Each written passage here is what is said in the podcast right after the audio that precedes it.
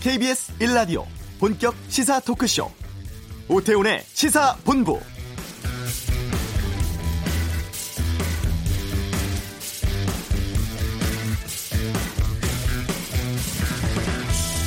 조금 전 정오뉴스에서도 나왔습니다만 경찰이 진범 논란 불거진 화성 연쇄살인 8차 사건 범인이 이춘재라고 잠정 결론 지었습니다. 이춘재가 한 자백들이 사건 상황과 대부분 부합하고 뭐 피해자의 신체 특징이라든가 가옥 구조, 범행 후에 이루어진 특정 사실에 대해서도 자세하고 일관되게 진술하는 점 등을 토대로 이루어진 결론이라고 하는데요. 이 화성 8차 사건이 1988년 벌어진 사건입니다. 그리고 경찰의 검거는 이듬해 7월이었고 범인으로 붙잡힌 윤 씨는 무기징역형 선고받고 20년 복역한 뒤에 2009년 가석방됐습니다. 이번에 재심을 준비 중인 상황에서 이번 경찰 발표가 나온 것이죠. 이번 결론으로 당시 무리한 수사, 재판 결과 등에 대한 파장 꽤 클 것 같습니다. 중요한 것은 늦게라도 잘못된 것은 바로 잡아야 한다는 것인데요. 오태훈의 시사본부 마을 주민 상당수가 암에 걸린 이유가 주변 비료 공장 때문이었다는 환경부 발표가 어제 있었습니다. 뒤늦게 나온 의미 있는 결과인데요. 이슈에서 주민 대표 연결의 입장 듣는 시간 갖겠습니다. 스포츠 소식 최동호의 관전 포인트에서 살펴보겠습니다. KBS 라디오 오태훈의 시사본부 지금 시작합니다.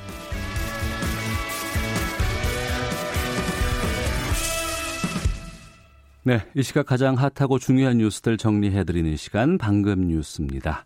오늘은 KBS 보도본부 윤창희 기자와 함께합니다. 어서 오세요. 네, 안녕하세요. 예. 오늘 오후에 국회 외통이 열리는데 네. 긴급 현안 보고를 통일부로부터 받는다고요? 네, 그렇습니다. 오늘 오후에 김현철 통일부 장관이 참석한 가운데 국회 외통위가 열립니다. 예. 주된 안건은 정부가 최근 북한 선원 2명을 북송한 사건이 될 것으로 보입니다. 일주일 전이었죠. 지난 8일 김 장관은 국회 예결위에서 이 선원들이 죽더라도 북으로 돌아가겠다는 진술을 분명히 했다. 이렇게 말한 바 있습니다. 네. 그런데 이에 대해 자유한국당 나경원 원내대표는 이 말은 김책항 귀환 과정에서 나눈 말이고 합동신문 과정에서는 줄기차게 귀순 의사를 밝혔다면서 김 장관이 거짓말을 했다고 말했습니다. 즉 선원들이 귀순 의사를 밝혔음에도 정부가 강제 북송했고 이는 엄청난 반인권적인 조치였다는 게 야당 주장입니다. 네. 그리고 마침 오늘 오전에는 서울 용산 국방부 청사에서 제51차 안보협의회 SCM도 열립니다. 예. 정경두 국방부 장관과 마크 에스퍼 미 국방장관이 공동으로 주관합니다. 여기서는 시한 종료 일주일을 앞두고 있죠. 한일 군사정보보호협정, 지소미아와 방위비, 방위비 분담금 인상이 집중 논의됩니다. 미국 측은 한국 정부가 이 지소미아 종료 방침을 철회하고 방위비 분담금은 최대 연 50억 달러까지 올려달라고 요구할 것으로 보입니다. 또 북한이 반발하는 한미연합훈련 조정 문제도 의제가 될 것으로 보이는데요. 당장 이달 중순 한미연합 공중훈련을 어떻게 할지 이것도 논의될 예정입니다. 에스퍼 장관은 오늘 오후에는 청와대도 방문해 문재인 대통령도 만날 예정입니다. 네. 이번 주 다음 주까지 뭐 여러 가지 국방이라든가 또 네. 안보 관련된 회의들 뭐 논란들 많이 좀 나올 것 같습니다. 어제 수능 끝났습니다. 네. 아유, 수험생들 상당히 홀가분할 것 네. 같긴 한데 어제 그 수능에 대해서 출제위원장이 학생들의 과도한 수험 준비 부담을 완화하도록 출제했다. 네. 이렇게 밝혔는데 학생들 반응은 어떻습니까? 네. 시험 본 입장에서 사실 시험 잘 봤다, 뭐 쉬웠다 이렇게 하는 학생들 거의 없습니다. 음. 누구나 뭐 보고 나서 아쉬운 게 시험이죠. 네. 근데 작년하고 난이도를 비교해 볼 수 있겠는데요. 우선 국어는 작년에 워낙 어려웠습니다. 음. 작년에 아주 극강의 난이도로 유명했죠. 31번 문제. 국어 문제인데 뭐 만유인력과 질량, 반지름 이런 개념들이 막 나옵니다. 국어 문제에서. 예. 그래서 이런 비판 의식을 의식해서 이번에는 이런 난이도 문제는 없었다고 합니다. 음. 올해 국어에서 제일 눈에 띄는 게 이 BIS 비율, 즉 은행의 자기자본 비율이라는 개념이 나오는 경제 지문이었는데요. 네. 이 BIS에 대한 충분한 설명이 지문에 담겨 있어서 어. 그렇게 어렵지는 않다고 합니다. 결론적으로 국어는 올해 작년보다 쉬웠다는 평이고요. 예. 수학은 아주 어려운 문제는 없었지만 이 변별력을 갖춘 문제가 적지 않아서 체감 난이도는 오히려 올라갔다는 반응입니다. 음. 네. 영어도 작년보다 어렵다는 반응이 많고요. 그래서 이 입시 업체들이 1등급 커트라인을 예상한 걸 보면 국어는 91에서 92 정도 보고 있습니다. 작년에 84점이었으니까 상당히 올라갔습니다. 그리고 수학은 이 가형, 자연계열 학생들이 보는 게 92점. 인문계 학생들이 보는 나형이 84점이 될 것으로 보고 있습니다. 가형은 작년하고 똑같고 나형 4점 떨어진 점수입니다. 영어는 90점 이상이면 무조건 1등급을 받는 절대 평가 과목인데요. 네. 정체 응시자의 한 7% 안팎이 1등급을 받을 것으로 그렇게 예상되고 있습니다. 음. 자, 요즘 검찰 개혁에 대한 목소리가 높습니다. 네. 이제 국회에서는 이제 공수처 법안 패스트트랙 올려져서 지금 이 차원으로 지금 검찰 개혁을 하려고 하는 것이고 법무부 자체적으로 추진하는 검찰 개혁 방안이 있는데 그렇습니다. 여기에 대해서 검찰이 강하게 반발하고 나섰다고요? 네, 그렇습니다. 지난 8일이었습니다. 문재인 대통령이 주재한 공정사회를 향한 반부패 정책 협의회라는 게 있었습니다. 네. 이 회의 직후에 김호수 법무차관이 대통령에게 따로 검찰 개혁 방안을 보고했다는데요. 이 방안이 알려지면서 검찰이 발칵 뒤집힌 겁니다. 여기에는 검찰의 직접 수사 부서를 대부분 없애고 이 수사 상황을 사전에 검찰이 법무부에 보고하도록 하는 내용이 담겨 있는 것으로 전해집니다. 현재 직접 수사가 가능한 부서가 전국 지검에 41곳 정도가 있는데요. 네.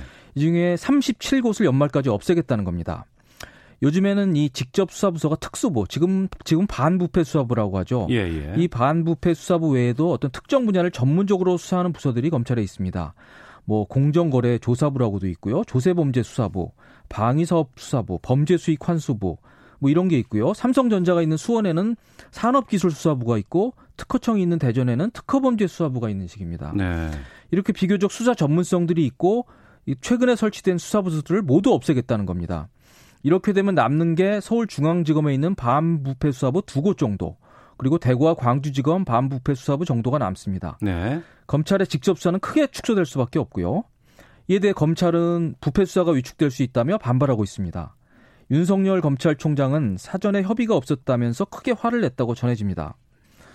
그럼에도 이 수사권과 기소권을 엄격히 분리하는 다른 나라 추세를 봐도 그렇고 이 검찰권에 대한 지나친 권, 권한을 완화해야 된다는 차원에서 음. 이런 개혁은 필요하다는 목소리가 높은 것도 사실입니다. 검찰이 경찰보다 수사를 잘하니까 이 어렵고 중요한 사건은 계속 수사를 해야 된다. 뭐 이런 논리만 계속 하다 보면 검찰 개혁은 어려워지는 거죠. 네. 또 하나 어제 보고한 아니 이번에 보고한 검찰 개혁안에 보면 이 검찰 수사 상황을 수사 단계별로 법무장관에게 사전에 보고해라 하는 관련 규정도 있다고 합니다. 지금도 중요 사건의 경우에 검찰이 장관에 보고합니다. 하지만 여기에다가 사전이라는 문구를 넣어서 좀 더 확실하게 보고를 받도록 하겠다는 겁니다. 음.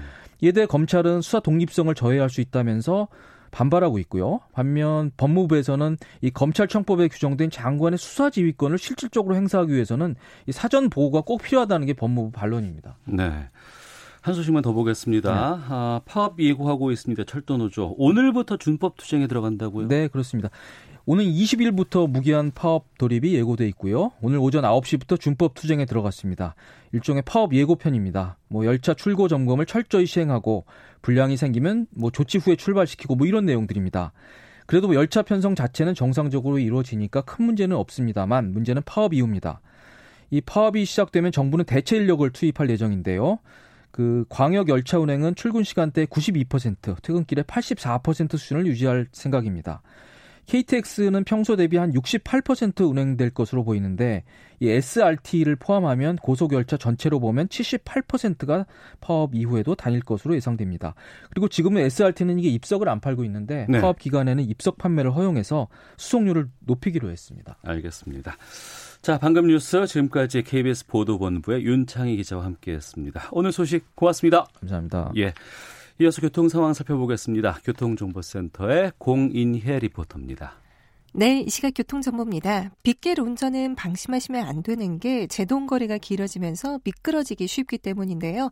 경부고속도로 서울 방향 안성부터 한남까지 비가 많이 내리고 있는 데다 날도 어둡습니다. 전조등 켜시고 각별히 주의 운전하셔야겠습니다. 지금 정체는 수원 일대에서 2km 구간, 다시 달래내에서 반포까지는 10km 구간에서 쭉 더디고요. 반대 부산 쪽도 한남에서 서초까지 정체입니다. 이후 죽전에서 수원 쪽으로도 10km 구간 길게 막히는 이유 이 사이 신갈 분기점 부근에서 버스 관련 사고가 있었기 때문입니다. 중부고속도로는 남이 쪽 호법 분기점 부근으로 정체인데요. 이후 모가 부근 1차로의 승용차 사고 처리 여파 뒤로 4km 구간에서 받고 있고요. 서해안고속도로 목포 쪽은 서평대 분기점 1차로에 낙하물이 있다는 소식이니까요. 주의하시기 바랍니다. 반대 서울 쪽 비가 많이 내리고 있는 일찍에서 금천 사이로 정체입니다. KBS 교통정보센터였습니다.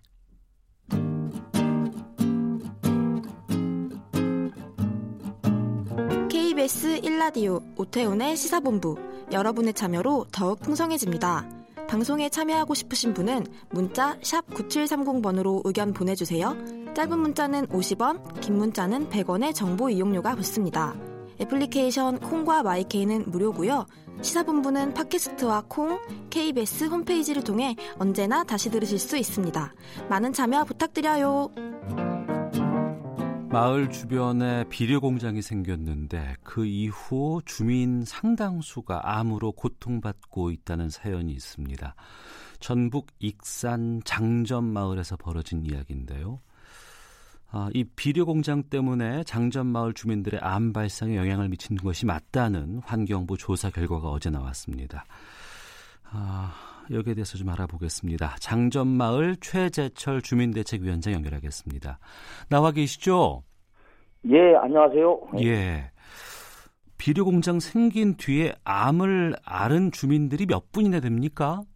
그러니까 좀 환경부하고 좀 약간 차이점이 있거든요. 예. 네, 환경부에서 조사한 내용은 음. 2017년도까지의 조사 내용이고요. 네.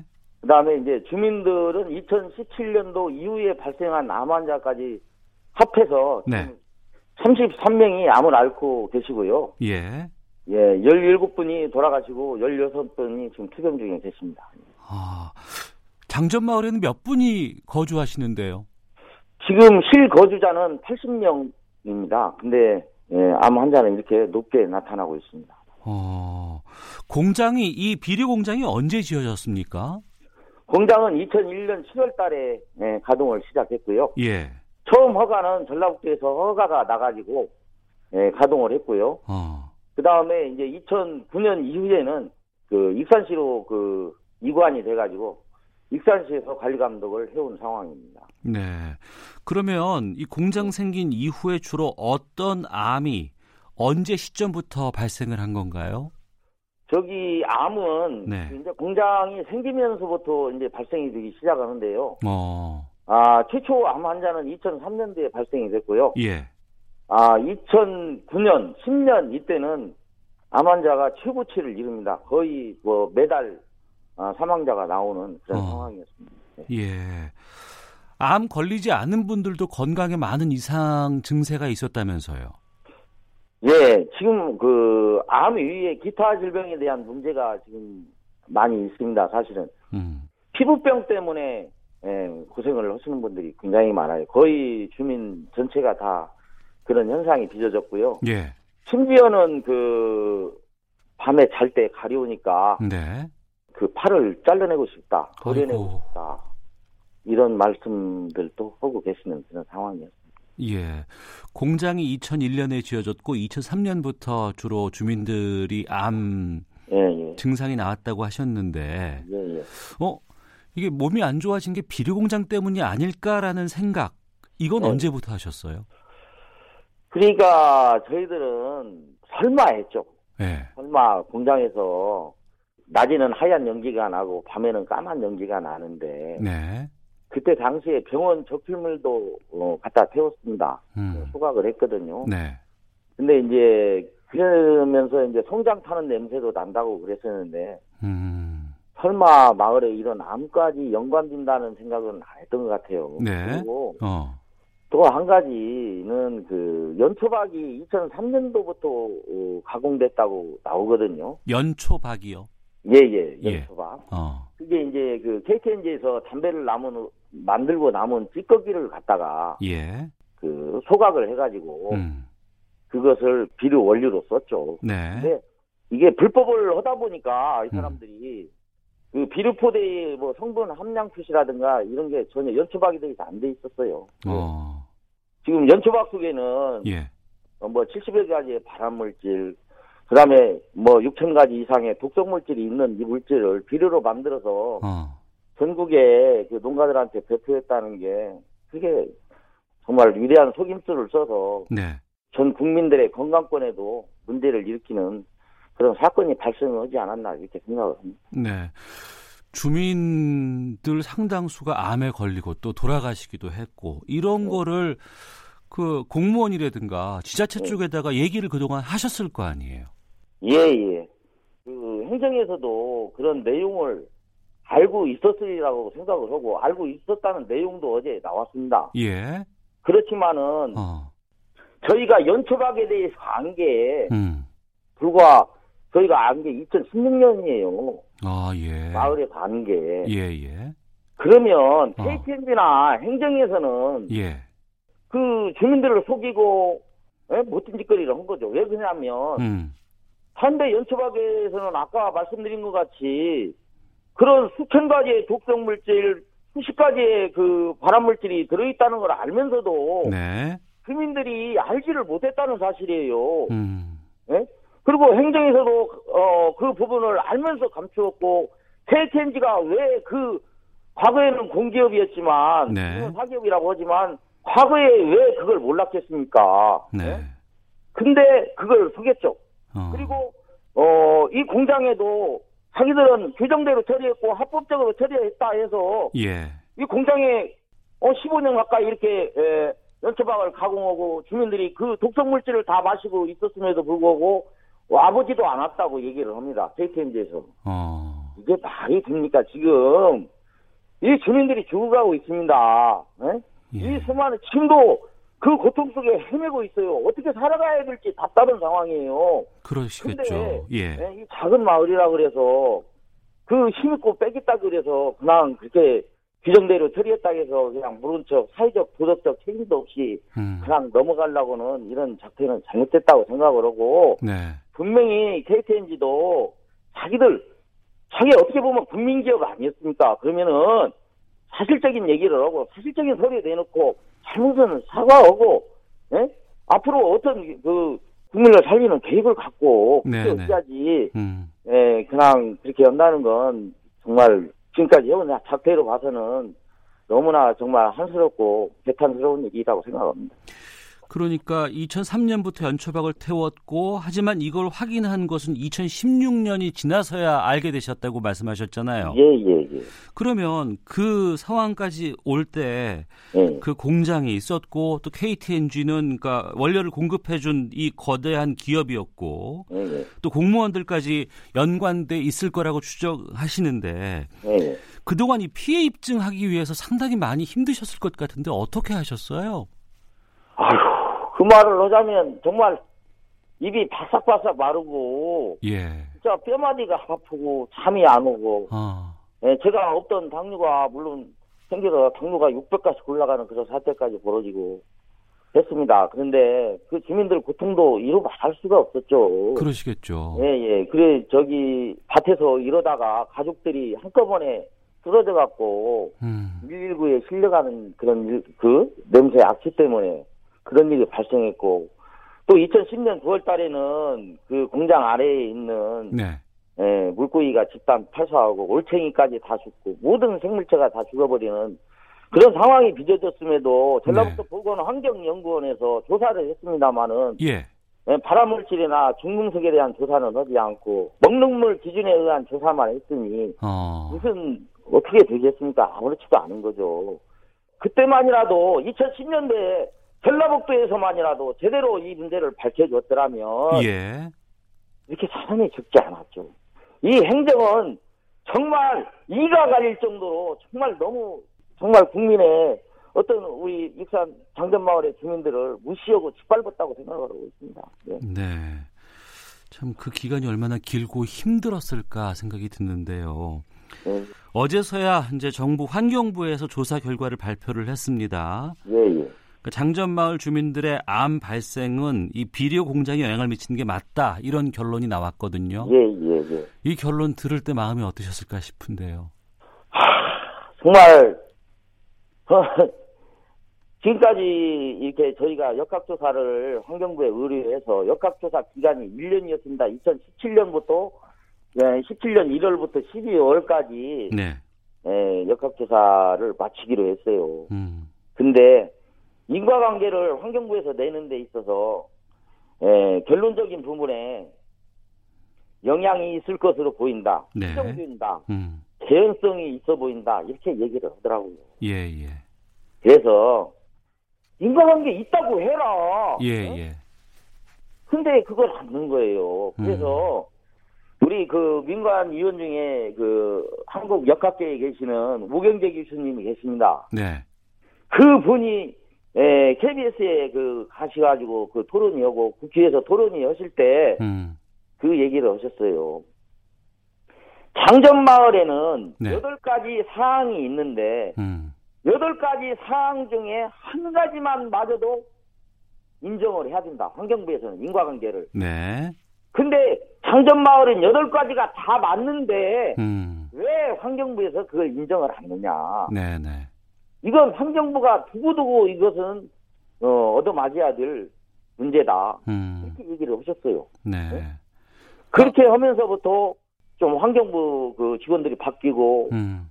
어 하면서 이 역학관계가 인과관계를 내는데 1년이 걸렸습니다. 이 결과를 가져오는데 그 예. 말 한마디 바꾸는데 인과관계가 있는 것으로 판단된다. 예. 이 말 한마디 하는 것이 1년이 걸렸습니다. 그 얼마나 힘들고 정말 애탄 거 생각하면 잠이 안 오고 정말 그 그러시겠죠. 그, 예, 예, 너무 힘들었습니다. 예. 예. 장전마을 최재철 주민대책위원장과 함께 말씀 나누고 있는데요. 예, 예. 참그 긴 시간 동안 이 비료 공장 때문에 마을 분위기도 정말 많이 참 안 좋아졌을 것 같은데 그 기간 동안 마을 상황은 어떻게 됐나요? 마을은 초토화됐습니다. 예. 마을에 사람이 없어요. 어. 다 돌아가셨습니다. 마을이 위쪽과 윗돔 아랫돔으로 나누, 나누는데 예. 윗돔의 남자들은 다 돌아가셨고요. 거의 어. 다 돌아가셨고요. 예. 부부가 하루에 돌아가신 집안도 계시고요. 부부가 어머니 아. 아버지가 하루에 돌아가셨고 1년 이내에 부부가 돌아가시고 또 35살 먹은 젊은 그 미국 유학까지 갔다 온 그 영재였습니다. 네. 이 아이가 또 35살 먹은 아이가 또 네, 급사를 했습니다. 음. 하고 해서 세상에 이런 마을이 어디 있을까 할 정도로 생각을 하고 있습니다. 네. 이게 무슨 저희가 생각할 때는 이게 채, 채로는 보일 일인가 이런 생각을 해요. 예. 이 비료 공장 운영하는 회사가 금강농산이라는 곳입니다. 예. 어제 환경부 발표 나오고 나서 어떤 입장 같은 것들을 밝혔나요? 금강농사는 이미 그 폐쇄 조치가 이루어졌고요. 예. 하산 신청에 의해서 음. 이미 다른 업체로 경매가 이루어져서 넘어가 있고요. 예. 네, 그런 상황입니다. 그래서 그리고 그 회사의 금강농산의 대표분도 예, 작년도에 예, 아니 2017년도 음. 예, 폐암으로 돌아가셔가지고 아. 어, 회사는 지금 사라진 상태입니다. 어, 지금 이 비료 공장은 그러니까 문 닫은 상황이네요. 예, 예, 지금 네, 닫아갖고 어. 네, 있습니다. 참 주민들이 입은 피해를 어떻게 보상받아야 될까라는 고민도 있고 예. 또 관련자들 처벌도 좀 이루어져야 될것 예. 같은데 예. 어, 환경부 결과가 나왔으니까 주민들 어떤 조치 원하시는지 좀 말씀해 주세요. 네, 결과라도 그렇게 잘 나와서 좀 좋긴 해요. 음. 그러지만 결과가 나왔다고 해서 끝이 아니잖아요. 네. 다시 시작이라는 생각을 갖고 있고요. 음. 앞으로 어떻게 이제 소송을 진행을 해야 되는데 그런 소송을 어떻게 진행해야 될지 에, 진행해야 될지 정말 에, 답답합니다. 저희 심정은 에, 이런 정부에서 어차피 역학조사 결과도 이렇게 내주셨으니까 네. 마을 살리, 살려주는 일도 음. 정부에서 소송보다도 정부에서 나서서 네. 마을을 살려줬으면 좋겠습니다. 음. 이 비료 공장 여기는 어떻게 해야 될까요? 거기는 일단 일산시에서 매입하기로 지금 얘기를 했어요. 아 시에서요? 예 예. 매입해서 어. 암 환자가 많이 발생하고 또 주변에 지금 암을 앓고 있는 분들이 예, 많습니다. 사실은 이웃 마을까지 합하고 공장까지 합하면 예. 암 환자가 60여 명입니다. 그래서 암 예방 치유공원을 좀 만들어 달라고 했는데 어. 어떻게 될지는 앞으로 또 좀 두고 봐야겠습니다. 예. 기운 내시고요. 그래도 참 네. 고생하셨고 의미 있는 결과가 나왔기 때문에 차근차근히 좀 풀어 나가야 되지 않을까 싶습니다. 예, 예. 그렇지만 사람이 먼저입니다. 예, 그렇죠. 아이고, 예, 고맙습니다. 감사합니다. 네. 익산 장전마을 최재천 주민대책위원장 연결해서 말씀 나눴습니다. 헤드라인 뉴스입니다. 북한은 금강산 남측 시설 철거와 관련해 지난 11일 남측에 최후 통첩을 보냈지만 남측 당국이 침묵하고 있다며 답이 없을 경우 시설 철거를 단행할 것이라고 밝혔습니다. 정부는 북한이 금강산 남측 시설을 철거하겠다는 최후 통첩을 보냈지만 남측 당국이 침묵하고 있다고 밝힌 것에 대해 금강산 관광 문제는 남북이 서로 합의해서 처리해야 한다는 게 일관된 입장이라고 밝혔습니다. 한국의 방위비 분담금으로 50억 달러를 제시한 것은 도널드 트럼프 미국 대통령이며 국무 국방부 당국자들의 설득으로 이를 47억 달러로 낮춘 것이라고 미 CNN 방송이 현지 시각 14일 보도했습니다. 민주당 지도부가 미국의 방위비 분담금 증액 요구와 관련해 터무니없다며 합리적인 협상이 돼야 한다고 촉구했습니다. 자유한국당 나경원 원내대표는 검찰 수사 상황을 법무부 장관에게 보고하도록 검찰 사무규칙을 개선하라는 움직임과 관련해 독재 정권도 두 손 두 발 다 들고 갈 이 정권의 검찰 사유화라고 말했습니다. 지금까지 헤드라인 뉴스 정원나였습니다.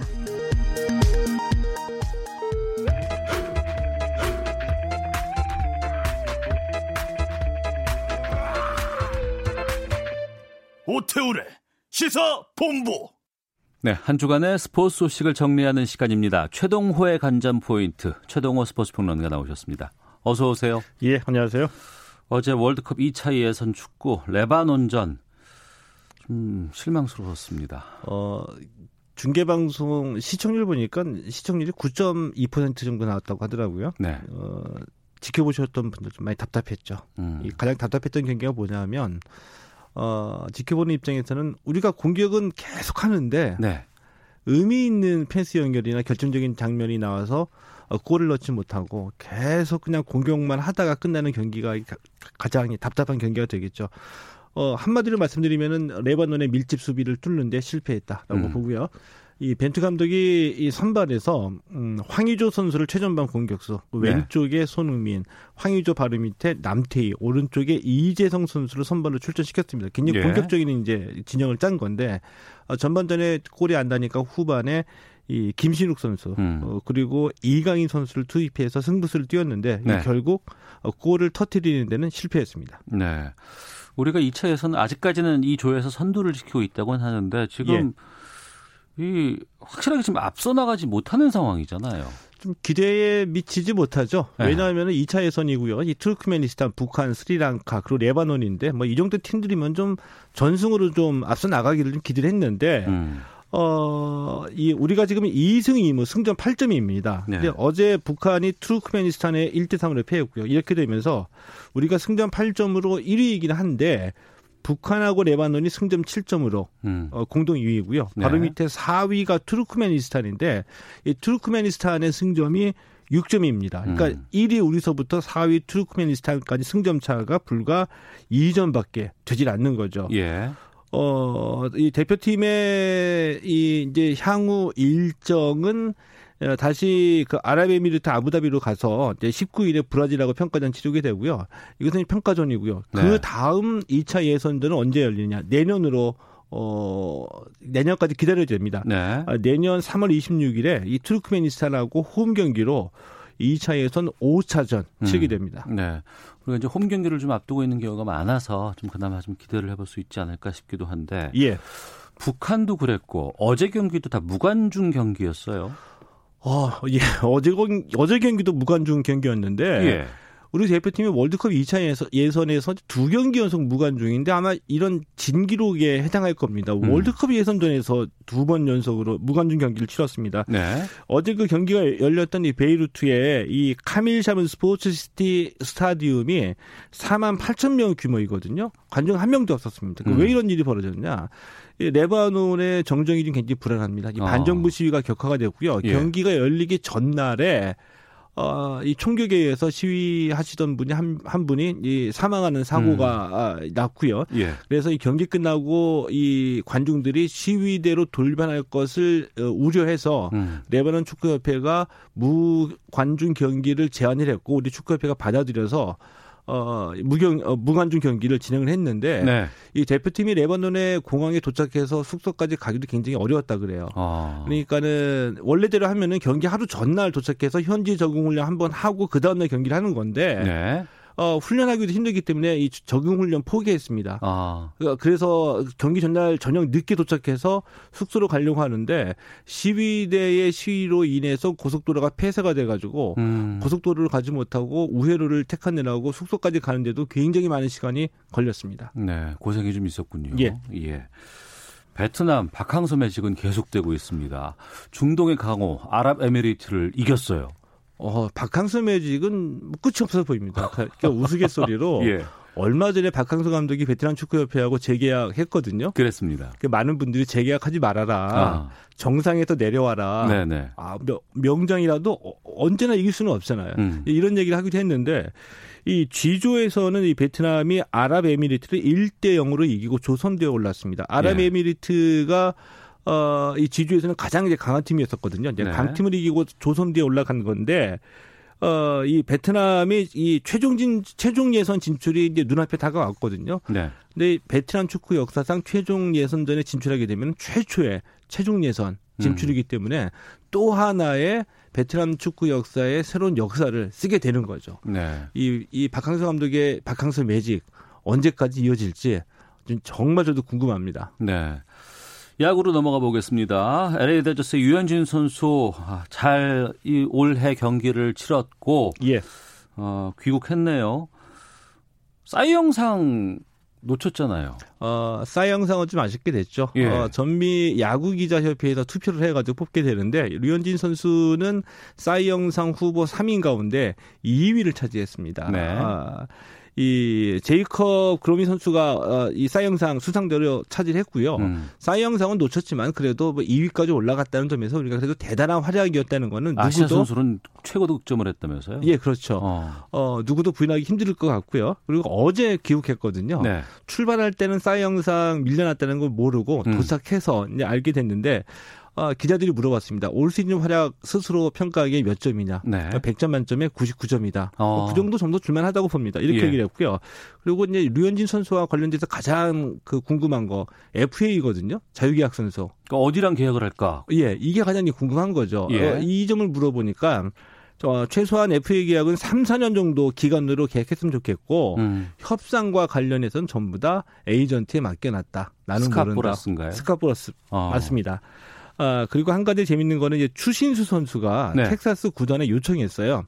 류현진 쓸만한 투수니까 영입해라. 어. 그래서 어, 텍사스 가는 거 어떻게 어떻게 했냐 물어보니까 어, 한국 선수끼리 같은 팀에서 투타를 하게 되면 굉장히 재미있을 것 같다. 기대가 된다. 그러나 협상은 에이전트가 한다. 어, 음. 어, 이 정도로 마무리했습니다. 네. 프리미어 12 어, 야구 대표팀 오늘 경기하네요. 멕시코인가요? 예, 맞습니다. 그 1차전 미국 이기고 기분이 굉장히 좋았습니다. 분위기 좋았는데 2차전 대만에 어 0대 7로 패했죠. 사실 예. 좀 충격적이었어요. 예, 그리고 오늘 오후 7시에 일본하고 공동 1위에 올라 있는 멕시코입니다. 네. 멕시코 하면 언뜻 우리가 야구가 이렇게 연관되어지지는 않죠. 축구 그렇죠. 멕시코 떠오르는데 예. 그래서 좀 쉽게 볼 수도 있겠는데 이전까지는 쉬운 상대였어요. 역대 전적이 5전 전승이었기 때문에. 근데 어. 이번 대회에서 멕시코가 대단한 실력을 보여주고 있습니다. 예. 3승 1패로 현재 일본하고 공동 1위거든요. 음. 어, 때문에 우리가 멕시코가 쉽지는 않은 상대라고 볼 수가 있겠는데 오늘 경기 무조건 이겨야 되는 부담이 있죠. 왜냐하면 네. 예. 대만에 패했기 때문에 오늘 또 멕시코에 패하면은 결승 진출이 어려울 수도 있는 거죠. 음. 오늘 경기 반드시 잡아야지 되고요. 이 선발이 언더핸드 스로인 SK의 박종훈 선수거든요. 네. 언더핸드 스로 같은 경우는 우리가 정대현, 김병현으로 김병현으로 이어지는 그 행복한 기억이 있죠. 이 중남미 선수들에게 흔치 않은 투수 유형이기 때문에 강한 면이 있고요. 네. 우리 투수들이 멕시코 타자들 어느 정도 막을 수는 있다라고 봅니다. 음. 관건은 뭐냐면 3, 4점 이내로 막을 수는 있다라고 보는데 그렇다고 한다면 우리는 4, 5점 이상 내야지 되겠죠. 그렇죠. 그러기 위해서는 중심 타선 어. 박병호 선수, 김현수 선수 예. 터져야지 되거든요. 예. 아직까지 안 터지고 있습니다. 어. 그러니까 오늘 이 중심 타선이 터지느냐 안 터지느냐 이것이 저는 승부를 가를 거라고 예상합니다. 예, 알겠습니다. 여자 농구 대표팀이 5년 만에 중국을 이겼네요. 예, 어, 저는 좀 반가운 소식이거든요. 그러니까요. 우리가 흔히 농구에서는 중국과 경기, 경기 할 때 만리장성을 넘었다, 만리장성을 못 넘었다 이렇게 이제 표현을 하거든요. 예. 5년 만에 만리장성 넘었습니다. 음. 어, 이 도쿄올림픽 아시아 오세아니아 지역에서는 1차전이었거든요. 여자 예. 농구 대표팀이 중국을 81대 80. 딱한점 차로 이겼습니다. 예. 어, 여자농구 대표팀이 중국을 이긴 건 2014년 인천 아시안 게임 이후에 5년 만에 이르고요. 네. 3, 경기 시작하고 36분 동안 우리가 앞서갔거든요. 어. 그러다가 경기 종료 56 7초 전에 77대 80으로 역전을 당했습니다. 예. 종료 42.4초 전에 79대 80 한 점 차로 쫓아갔고요. 그리고 20, 23초 전에 중국의 공격이었는데 여기서 스틸을 해가지고 아 그래요? 이거를 다시 바스켓에 꽂아서 81대 80으로 재역전에 성공합니다. 음. 상상해 보면 굉장히 극적인 그런 승부였었죠. 상당히 재밌는 경기였네요. 예. 어. 이번 대회에서 조 2위까지 올라가게 되면은 내년 2월에 이 도쿄올림픽 최종 예선전이 열리거든요. 네. 이 최종 예선전 진출 자격을 얻게 되는 겁니다. 음, 알겠습니다. 자, 관전 포인트 지금까지 스포츠 평론가 최동호 씨와 함께했습니다. 오늘 말씀 고맙습니다. 예, 고맙습니다. 예. 아, 앞서 장전마을 인터뷰 관련해서 여러분들께서 문자를 소개 아, 주셨는데요. 소개해드리겠습니다. 8919님. 너무나 많은 마을 주민들이 피해를 입고 난 후에야 밝혀져서 가슴이 아픕니다. 0047님 공장에서 발암물질 뿜어져 나오는데 그냥 뒀다니요. 익산시청에서도 책임져야 합니다라는 의견도 보내주셨습니다. 잠시 후 2부 와치독 MBN의 불법 승인 문제 짚어보는 시간 갖도록 하겠습니다. 시사본부 초대석 개그맨 김진수 씨와 함께합니다. 뉴스 들으시고 2부에서 뵙겠습니다.